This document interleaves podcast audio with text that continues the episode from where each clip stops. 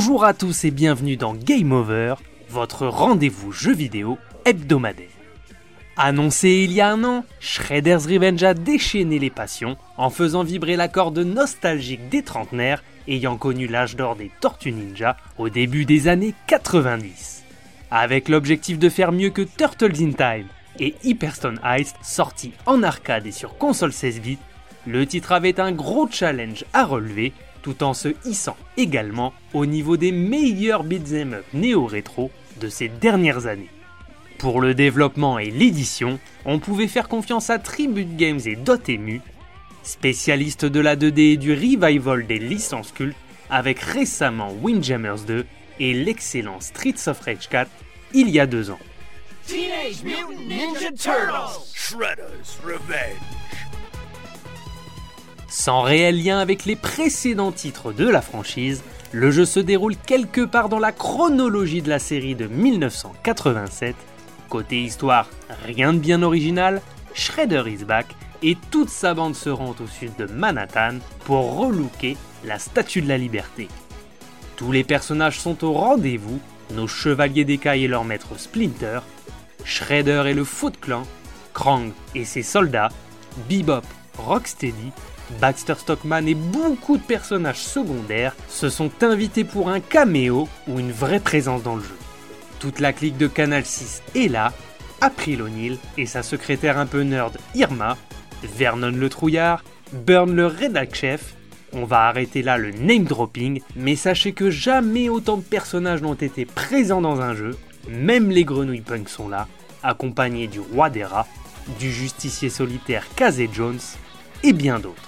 Tout ce beau monde se retrouve donc dans les lieux iconiques de la série, les rues de New York, leurs égouts, Manhattan et la mystérieuse Dimension X abritant le Technodrome. Et dire que le paquet n'a pas été mis sur le background serait mentir, les fans seront aux anges et se replongeront sans problème dans l'ambiance de l'animé.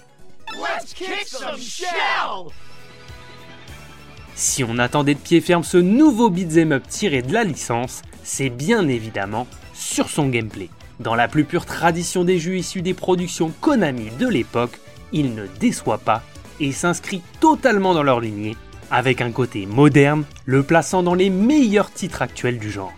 Avec son gameplay side-scroller, Shredder's Revenge réintroduit tous les coups de Torture in Time et en ajoute tout un panel comme un coup spécial par personnage, des power-up, des combos seuls ou à plusieurs, avec des possibilités de juggle, s'il vous plaît. Beat'em up moderne, le titre de Tribute Games offre la possibilité d'améliorer ses combattants au fur et à mesure de l'aventure, de provoquer vos adversaires et de réanimer vos coéquipiers. Jouable en solo et jusqu'à 600 coop local, en ligne ou les deux à la fois, vous aurez besoin d'aide pour remplir les nombreux défis et les quêtes annexes du mode histoire. Oui, le titre propose un mode histoire avec une map monde jouable en 3 difficultés et un mode arcade à l'ancienne plus basique pour les vrais.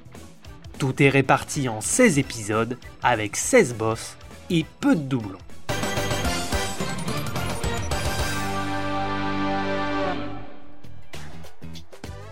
Toi qui as adoré la série originale de 1987 et les beat'em up de Konami, attendais-tu avec impatience ce Shredder's Revenge? Dis-le moi dans les commentaires. On va maintenant aborder la technique, alors reste bien jusqu'au bout si tu souhaites tout savoir de mon avis final. Sur la forme, Tribute Games a été aussi bon que sur le fond, le tout tourne en 1080p à 60 fps, les animations sont nombreuses, variées, et le titre reprend les codes visuels de la première série et du jeu Turtles in Time. Les développeurs ont distillé des clins d'œil à gogo dans des décors ultra détaillés, offrant une vraie richesse visuelle. On peut y apercevoir le van des tortues, leur dirigeable, beaucoup de personnages de la série, mais aussi des easter eggs aux anciens jeux de la licence développés par Konami.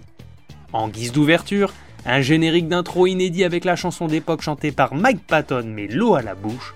Côté sonore, quelques comédiens de la série reprennent leur rôle et les titres de la soundtrack sont variés, orientés rock et parfois avec un synthé rappelant les sonorités 16 bits, c'est un véritable régal pour les oreilles, très entraînant dans le feu de l'action.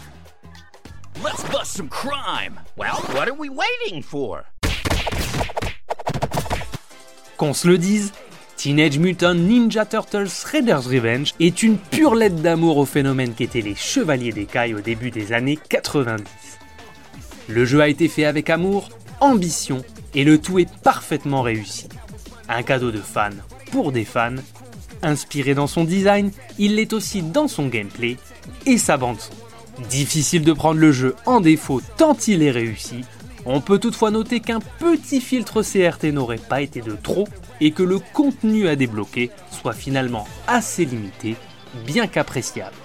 On en demande peut-être un peu trop, mais vu le régal procuré par le titre, on pouvait légitimement rêver à encore plus en cours de partie. On n'aurait pas craché sur quelques moments qui auraient pu nous surprendre, comme une mission aux commandes du van ou une phase de shoot them up avec le dirigeable des tortues. Pour le reste, le titre est magistral, hyper fun à plusieurs et généreux pour les fans de la licence. L'attente est largement récompensée par la qualité du jeu qui propose une durée de vie plus qu'honnête. On est en face du meilleur jeu de la franchise, on en redemande et on a hâte de voir si du futur contenu sera proposé à l'avenir. Bravo Tribute Games et merci.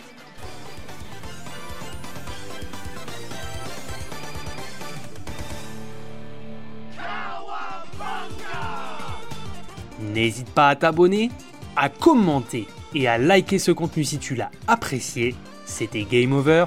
On se retrouve très prochainement pour une nouvelle émission. A plus.